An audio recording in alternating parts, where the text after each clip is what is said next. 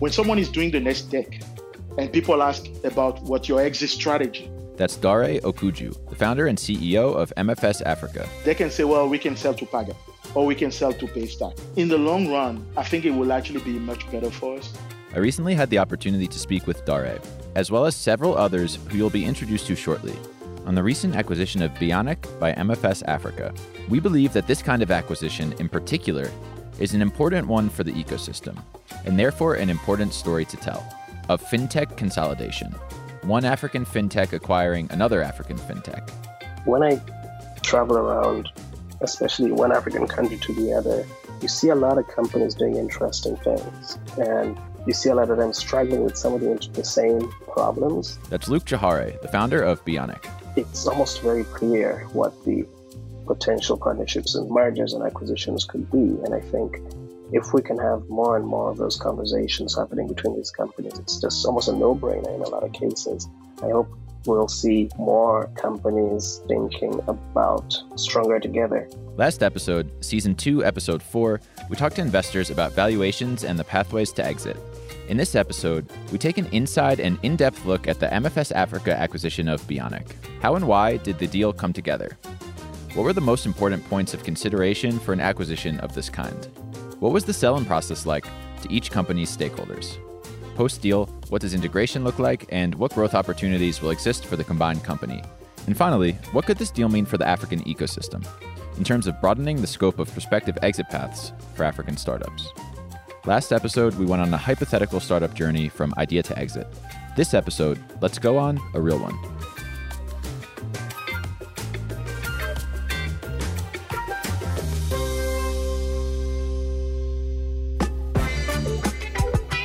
You're listening to The Flip, the podcast exploring more contextually relevant stories from entrepreneurs around Africa. Welcome back to The Flip. I'm your host, Justin Norman. On June 30th of this year, MFS Africa announced their acquisition of Beyonic, a growth stage startup offering enterprise digital payment services to SMEs in seven markets across Africa. To get the inside story and discuss the implications of this acquisition, I talked to four entrepreneurs who have all played an integral role in not only scaling their respective businesses, but also in making this acquisition happen. Two of these entrepreneurs, the founders, you've already been introduced to. I'm Dare Okoudjou. I'm the founder and CEO of MFS Africa. I'm Luke Kyohere, and I'm the founder of Beyonic. The other two individuals we'll hear from both joined a bit later on in the journey. I'm Carina Rumberger. I am the CEO of Beyonic. I'm Rachel Balsham. I'm the Deputy CEO and Head of Corporate Development at MFS Africa. But before we reintroduce Carina and Rachel to the story, let's start at the very beginning, with Dare and Luke founding their respective companies. Dare started MFS Africa in 2009, after leaving MTN, where he was responsible for rolling out mobile money across various MTN markets on the continent. Dare saw parallels between mobile money and the rise of dot com businesses back in the late 90s and felt there was a need and an opportunity to create critical infrastructure that could have a similar impact on mobile money as the transistor had on computers and the internet. I was looking for the transistor in mobile money. And for me, it boils down to really four things. It boils down to the KYC informations. Then there was the authentication tool that the PIN represents. And then ability to credit, which was kind of given already, and then ability to debit, which was not that present back then in mobile money. And I thought if you combine those four things, actually, you can recreate any financial service. So if we build a platform that can connect to a mobile money platform and do those four things, we will be in the game for a long time because we will just be playing at the transistor level. When that became clear to me, that's when I said, okay, let's build a company. And back in those early days, there was a lot to build and a lot of mobile network operators to connect to and make interoperable which was reflected in how MFS Africa went after and explored their initial opportunities. So, 2010 to 2014, we had to go tactical. We packaged it as a value added service provider. So, when we connect, so we will tell mobile networks that, look, you know, we can bring all these services. Do you want to do loan? We can combine these four things to make loan. Do you want to do insurance? Of course, we can combine this. So let us be those people who package and bring value added services to you and you worry about your distribution network and your cash in cash out agents and your Fundamo platform that is crashing. And while MFS Africa was able to provide various services to mobile network operators, their initial approach just wasn't sustainable. Little did I know that that was slowly killing us as well. because we were not that a big team. We were just spread it way too thin, right? And none of these things was really at scale. But what it, each of them gave us was a bit more network. So we were connecting more to people. But by beginning of 2014, we were dying of slow death at that time because we couldn't raise money. And part of the reason they couldn't raise money was because of their story and just the sheer amount of things that they were doing at that time. But as the mobile money environment matured in those early years, MFS Africa was able to focus their efforts and turn a corner. Money transfer was always a little bit the holy grail, but a lot of people were thinking about it from north to south. So from Europe into Africa, from the US into Africa. And toward the end of 2014, something changed in the ecosystem, which is the recognition of something that we've been preaching for a long time that the Africa to Africa money transfer opportunity is bigger than the other one, through mobile money at least, because there was less explanation to be done, consumer behavior to change, you know, trying to convince someone on a high street in London to send money to a phone. You need to take a chair and sit down and explain. While if you want to convince someone from Kenya to send money to Uganda, it's a no-brainer. They've been doing it for years at that point.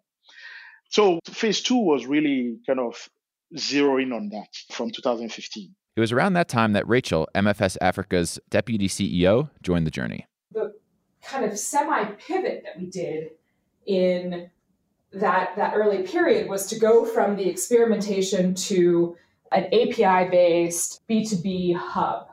The mechanics weren't very different. So, debiting somebody in Cote d'Ivoire for their insurance premium and crediting somebody in Benin for their microloan you know, it's the same function, but we can recombine them and call it a remittance when those two people know each other and do it on purpose. So in my in my first couple of years, we really honed in on what are the things that we can scale and what are the things that we have control over. Remittances were something that users were instantly familiar with. They're already sending money. And for MFS Africa, it became about facilitating and enabling for those looking to make transactions across borders or between mobile network operators our ambitions when I joined were to be, again, this multifunctional, all powerful um, platform that can connect any store of value to any other store of value or also any type of function. And that any to any interoperability has really been like our guiding kind of our, our lodestar in terms of where we direct the strategy of the business. Now, before we go any further with Dare, let's go back to the beginning of Beyonic. Here's Luke. Around that time, mobile payments were coming of age. So Safaricom was doing well in Kenya. I was in Uganda at the time, and I was working with Grameen Foundation, helping them build out mobile based tools for agriculture. And we were trying to connect to mobile payments, and it was not easy. These platforms were focused on P2P payments, you know, being able to transfer money from one person to another. And they're doing great in that space. But if you were a business that was trying to connect to these platforms, you had to jump through a number of hoops and you had to talk to more than one mobile payment provider. You had to spend a lot of time up front trying to get the connections in place. Seeing and intimately understanding these pain points, Luke knew there was a business around solving these problems for SMEs. It made sense that someone would play this aggregator role, just like you know with with the SMS space. There were middlemen who provided the bridge between the business world and more than one of these telecoms. As the Beyonic team set out on this journey, they participated in and received funding from Techstars in Cape Town, and then set out on a fundraise. We would have raised around the end of 2016, just coming out of Techstars. Early 2017, we were raising a larger round, but one of the partners, a vehicle that they were going to be using to fund us, fell through. And it was a bit of a blow because they were the lead on this fundraising round. And that kind of meant that some of the other potential funders decided not to proceed. And it was weird because we found ourselves at a crossroads where we could go out and try to spend a lot more time raising again. But we were fairly liquid as well. We didn't we, we were not we're not hurting. So we said, why didn't we put all our energy into pushing for profitability? So Beyonic got profitable. And kind of set us up for the period that eventually led to us being profitable around 2018. In total, we've raised under a million for sure, somewhere between 750 and a million. And in the time since hitting profitability, Beyonic's growth continued substantially to the point where they found themselves under resourced. Enter Carina, who took over from Luke as CEO. I officially joined the team in August of 2018. And my job was really to kind of help, or is, was, is, we are on the journey of transitioning from a small, scrappy, lean startup where you just do whatever you need to do to keep those doors open for another week or another month to a scalable business that could have systems and start to grow its brand and its presence in the space. And through the process of growing and scaling, it was clear that, in spite of their profitability, they needed to go out and fundraise to support their growth.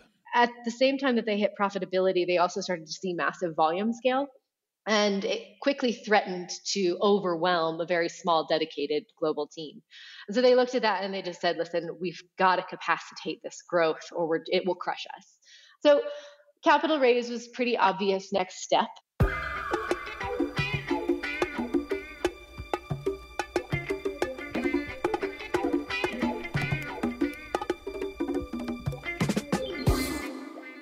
Now back to MFS Africa, who grew and scaled significantly as well to capture the cross border money transfer opportunity within Africa.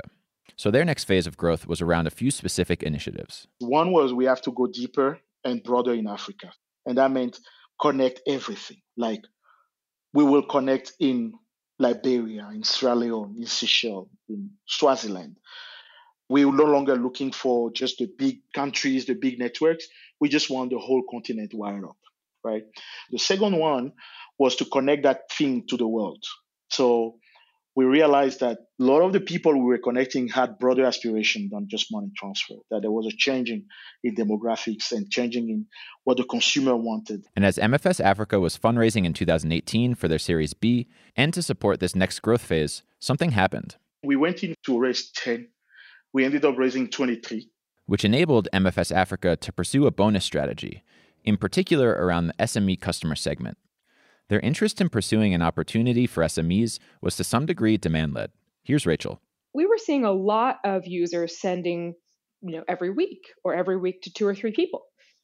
And repeatedly, same same, you know, small set of users.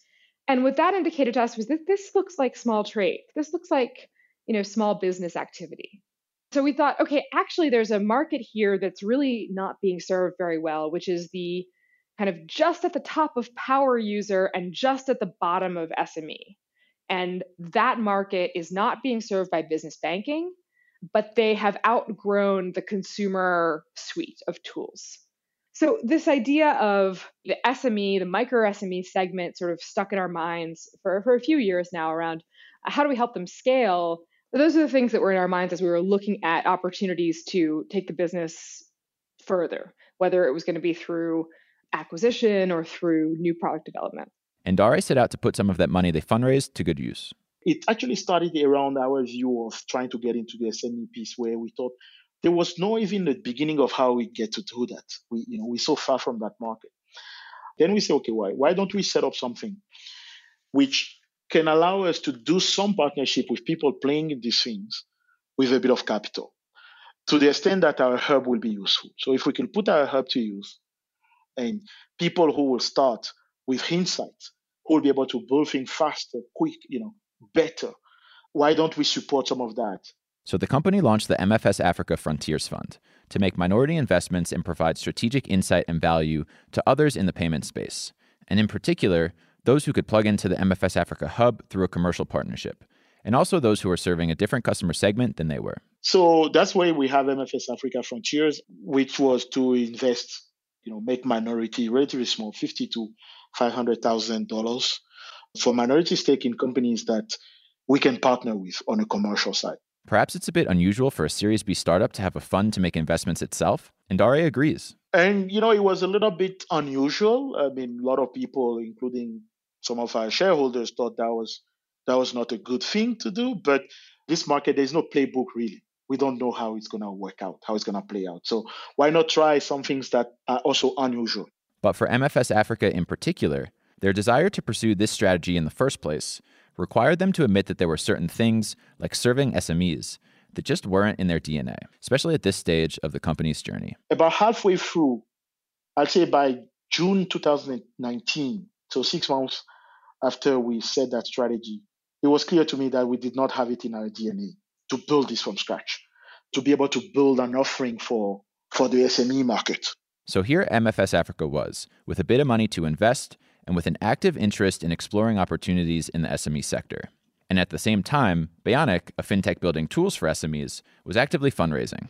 So the two founders got together. I started kind of going back a little bit of who I know, who's doing this, and then reconnected with Beyonic. Then I reached out to Luke to say, hey, you know, what's up? What are you up to?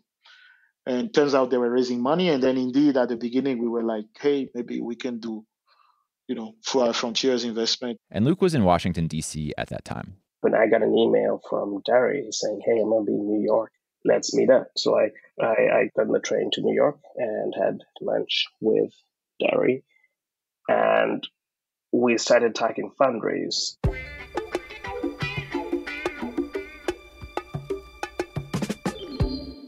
So they started talking fundraise, and things progressed pretty rapidly. I think the relationship grew really quickly. It became a really close relationship over the next three to four months.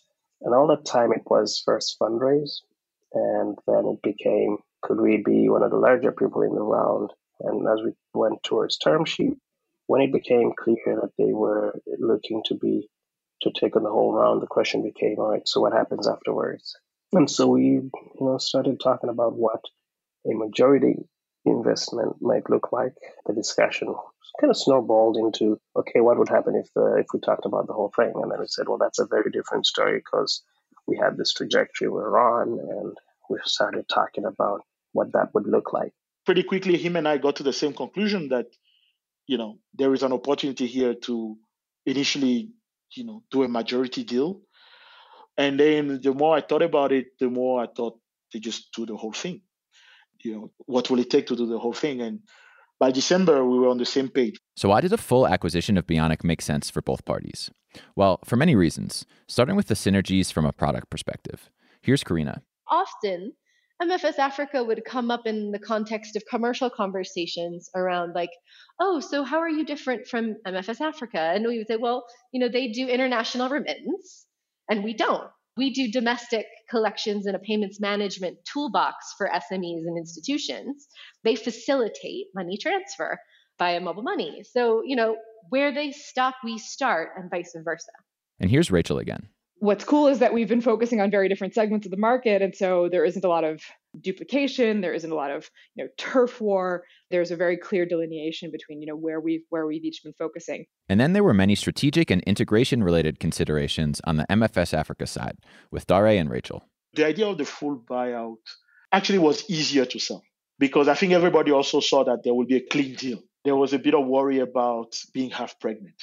If you make a majority investment that's less than a full acquisition and it's a strategic investment and you're trying to you know go the distance together you open the door to the risk of not being able to realize all the synergies that you want to. There may still be this idea like okay well we have them for this investment but we're we're also going to go do our own thing for this thing. And we wanted that commitment to okay we're going this journey together. We'll be one company with multiple products but none of this would be possible without an alignment of mission and vision of both companies and its leadership the culture has to be there that we can actually integrate with this team that we're not going to fight we see the world the same way and it was something that dare had to sell to the Beyonic team i very quickly hopped on a plane and went down to joburg in november and met dare for breakfast and in my mind, I didn't tell Dare this, but in my mind, I was saying, You have one hour to convince me why I should trust my people with you. And he did. And what I was looking for was a shared kind of vision, a compatible approach to solving problems and to seeing the world and how we can make it a better place while not shortchanging the importance of return on investment. And he convinced me pretty quickly. So let's get into the weeds here a bit and talk tactics. What were the steps in the process to go from initial discussion to signed agreement? What did the selling process look like? But first, it was to sell to the team first, because I mean, and when I say sell, just to sound out. I mean, Rachel was involved in the initial conversation, then other members of the team, and that has been always something with us at MFS Africa. First of all, like you know, we have a really, really a good team, talented people. They speak their mind and they tell it the way it is. So usually when I bring something like this, many times they send me back, right? Like say, hey, this is nonsense. It's going to be a distraction for us. For MFS Africa, the due diligence process was managed by multiple members of their exco. So the due diligence process was led by Maz Chapanda, who's our chief technical officer, and he's also a board member. And so he's also, I think, one of the more skeptical and most resistant to rose colored glasses. So Maz led the process, and in so doing, he you know delegated the specific you know the finance due diligence process was led by the CFO with Maz running the overall process and the operations due diligence run by the chief operating officer et cetera. So there was a, a pretty widespread buy-in from the beginning of you know taking a look at the opportunity in the first place. We progressed in the due diligence really as a team at the same time Dare worked on selling into the mfs africa board. Yeah i have a pretty a pretty working board which i'm very grateful for. So can pick up the phone and have conversation about what's you know this problem this this how can you help? And i kind of did the same that with the, the different board members just in a one-on-one first just to say hey what do you think? It was, you know, if I have to score it, I would say the first reception was maybe a six out of 10, maybe 5.5. It was not a no, but it was not, yeah, let's go for it. Right. So I had to spend a little bit of time. It was really to think about the things that they raised, you know, about culture again, about ability to fit. So going back and having, first of all, a reflecting on that myself, but also have the conversation with Luke, have the conversation with, with the team, and eventually, what that gave us was the list of key things that we needed to check in due diligence to say, we don't know these things for now, but indeed, if these things check out, it's a good deal. And as the opportunity to do a full acquisition took shape, the board's interest moved considerably. When I went back to my directors at that point, yeah, there was way more enthusiasm for that than for the initial idea that we had. Meanwhile, Luke was having similar conversations with Beyonic's board and shareholders. So the first question is Is this really a serious thing, or is it just feeling out, feeling out each other, especially when we brought it to the board level?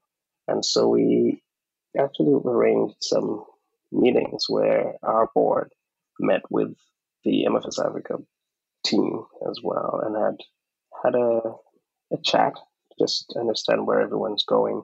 And especially when it was part of the, the discussion was are any of us staying on, including some of the other shareholders, and they wanted to know what they'd be buying into if they stayed on, and what the MFS Africa trajectory was, and and what the plan was beyond this fundraise for them. On the Beyonic's side, while there were some shareholders who were interested in cashing out, as they may have done anyway on a secondary market if Beyonic had raised a minority round rather than go for a full acquisition, many shareholders bought into the vision such that they wanted to be a part of the combined company. Internally, we were talking you know people continuing on pro rata, you know, basically trying to maintain their shareholding, and so it was almost a discussion of whether or not they were putting more money in versus whether they were going to be taking money out.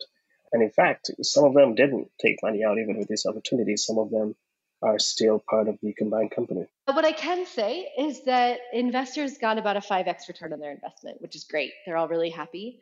And the like folks who actually cashed out versus folks who rolled over into shares in the wider group was about 50 50. So, about half of our shareholders cashed out and about half of them have rolled over, which is super exciting. While Luke was also handling many elements of the technical due diligence and product integration, Carina was managing what an acquisition meant for the Beyonic team itself. I was really focused more on the sort of operational and people aspect of the deal, understanding what this would mean for management structures and hiring plans and where my team would fit with MFS Africa's team and where there were redundancies and where there were gaps. And then also how we would actually work together, how we would approach customers together.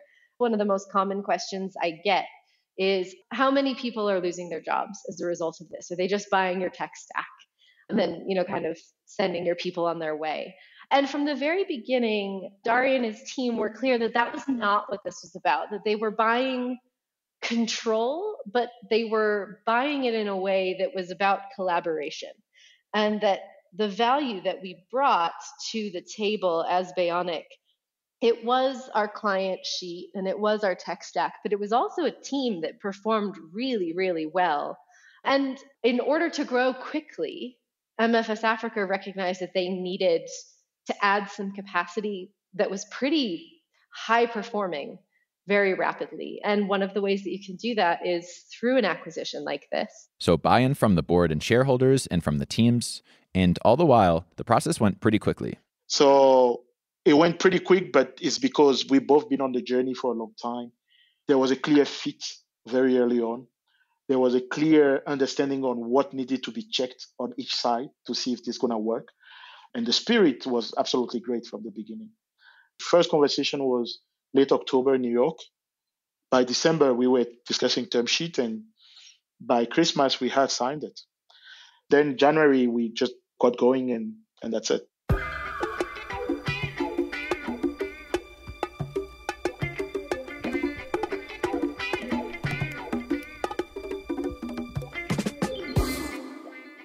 While at the time of this recording, the deal isn't officially closed, it is still subject to regulatory approval from the Fair Competition Commission in Tanzania. Let's discuss integration and implications for the combined company.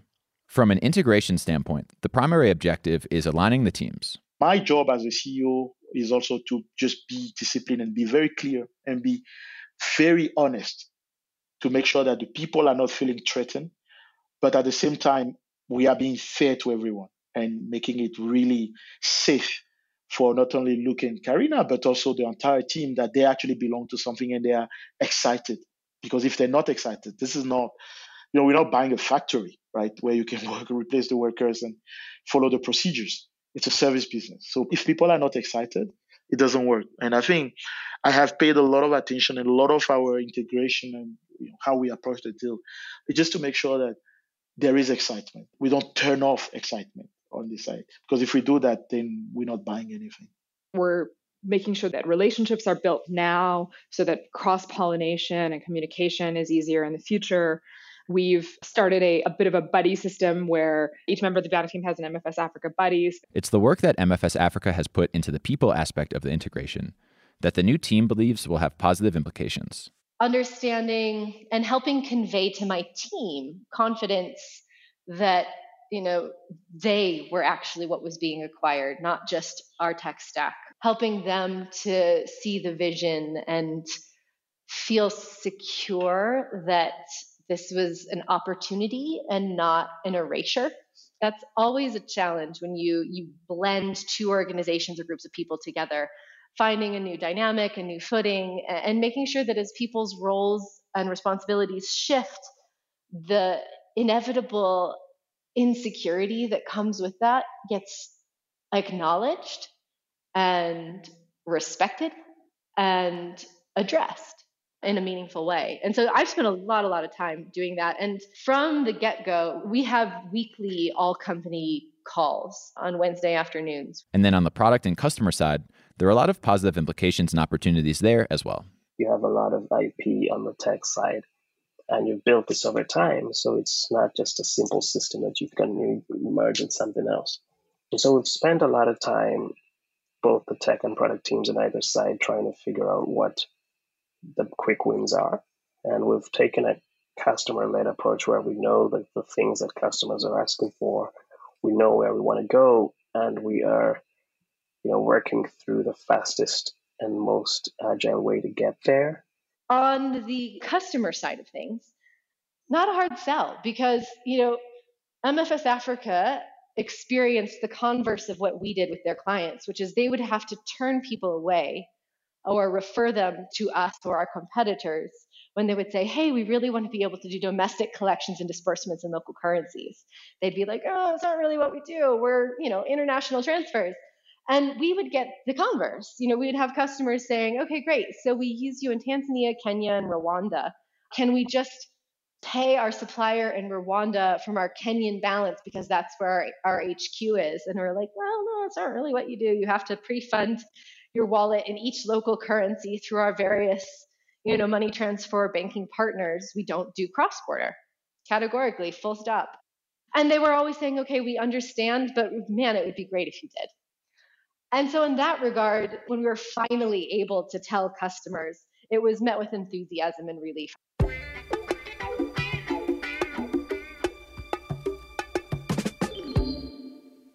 We can immediately see the benefits and the opportunities of the combined company. And this raises a question Will we or should we start to see more fintech consolidation of this kind?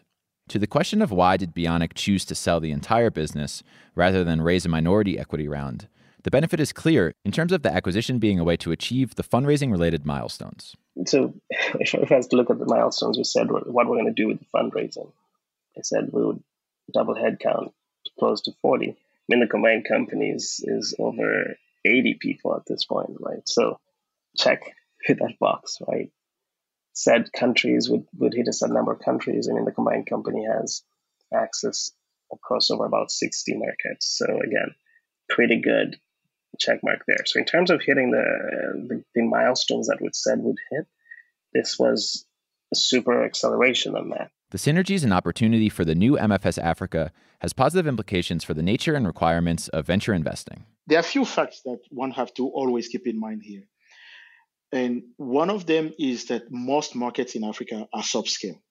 So success or winners will need to be multi-market.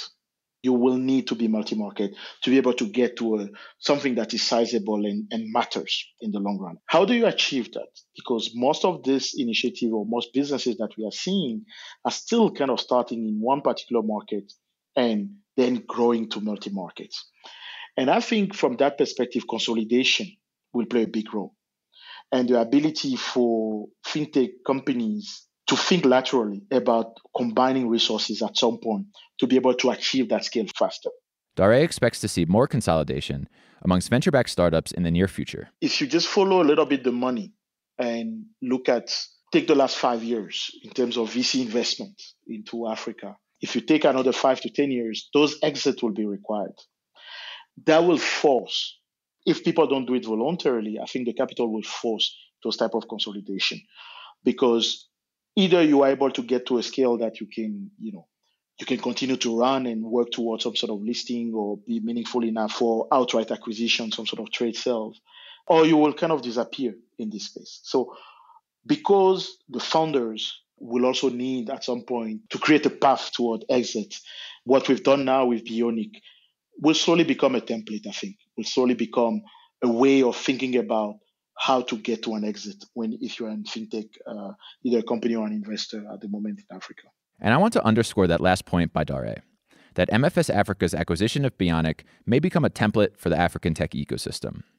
Most people, when you think strategic acquisition, think about big, clunky corporate buying small, agile startup. Carina thought that may be Beyonic's ultimate fate as well. So, if I'm being completely honest with you, I don't think I saw this one coming. I didn't have this exit in mind as the future path, which is a great example of why it's important to be open to new possibilities because after seeing it start to take shape, I can't imagine a better path, to be completely honest with you. Neither did Luke. And so we had a slide of exits in fintech in Africa, and it was Visa buying Fundamo and PayPal buying Zong. And so those were two up there. And then, so clearly in our minds, it, it was possible that one of the visas of this world, MasterCards of this world, might pursue an acquisition strategy at some point, especially to get in on mobile. But then, as we talk about strategic acquisition, that underscores the shared alignment and culture fit that MFS Africa and Beyonic believe is a crucial element to this deal. Clearly, I think there's going to be consolidation. And I don't think there's a lack of acquirers. I think what if there's any lack, it's going to be around just alignment. The reason you mentioned some of these things not working out, where a large a large strategic buys a smaller one, and well, five six years later, they're just winding down that product. I think it's a lot about alignment when companies combine. It's you know different personalities, it's different company cultures, it's just different paths. And this is precisely why one African fintech acquiring another African fintech is so exciting and meaningful. What I find so exciting about the story of an African fintech startup exiting into another African fintech is the confidence that it shows in the market, both in terms of our ability to become a global player from an African stage and our investors' confidence in the value of this market globally.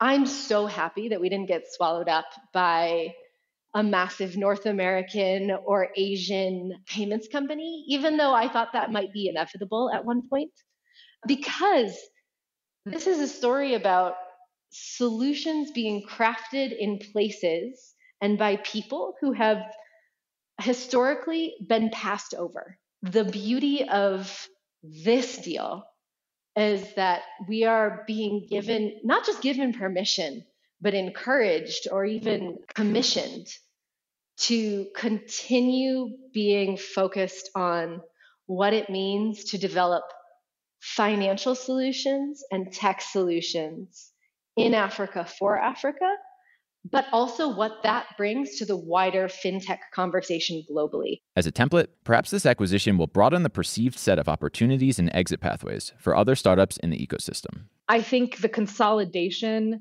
that this acquisition represents and that the ecosystem is likely to see continue should inform other players. So if you're a if you're a large corporate and you're looking at the African tech ecosystem, you know, I think you should think about other African tech players as your competition for those acquisitions, not just other large corporates.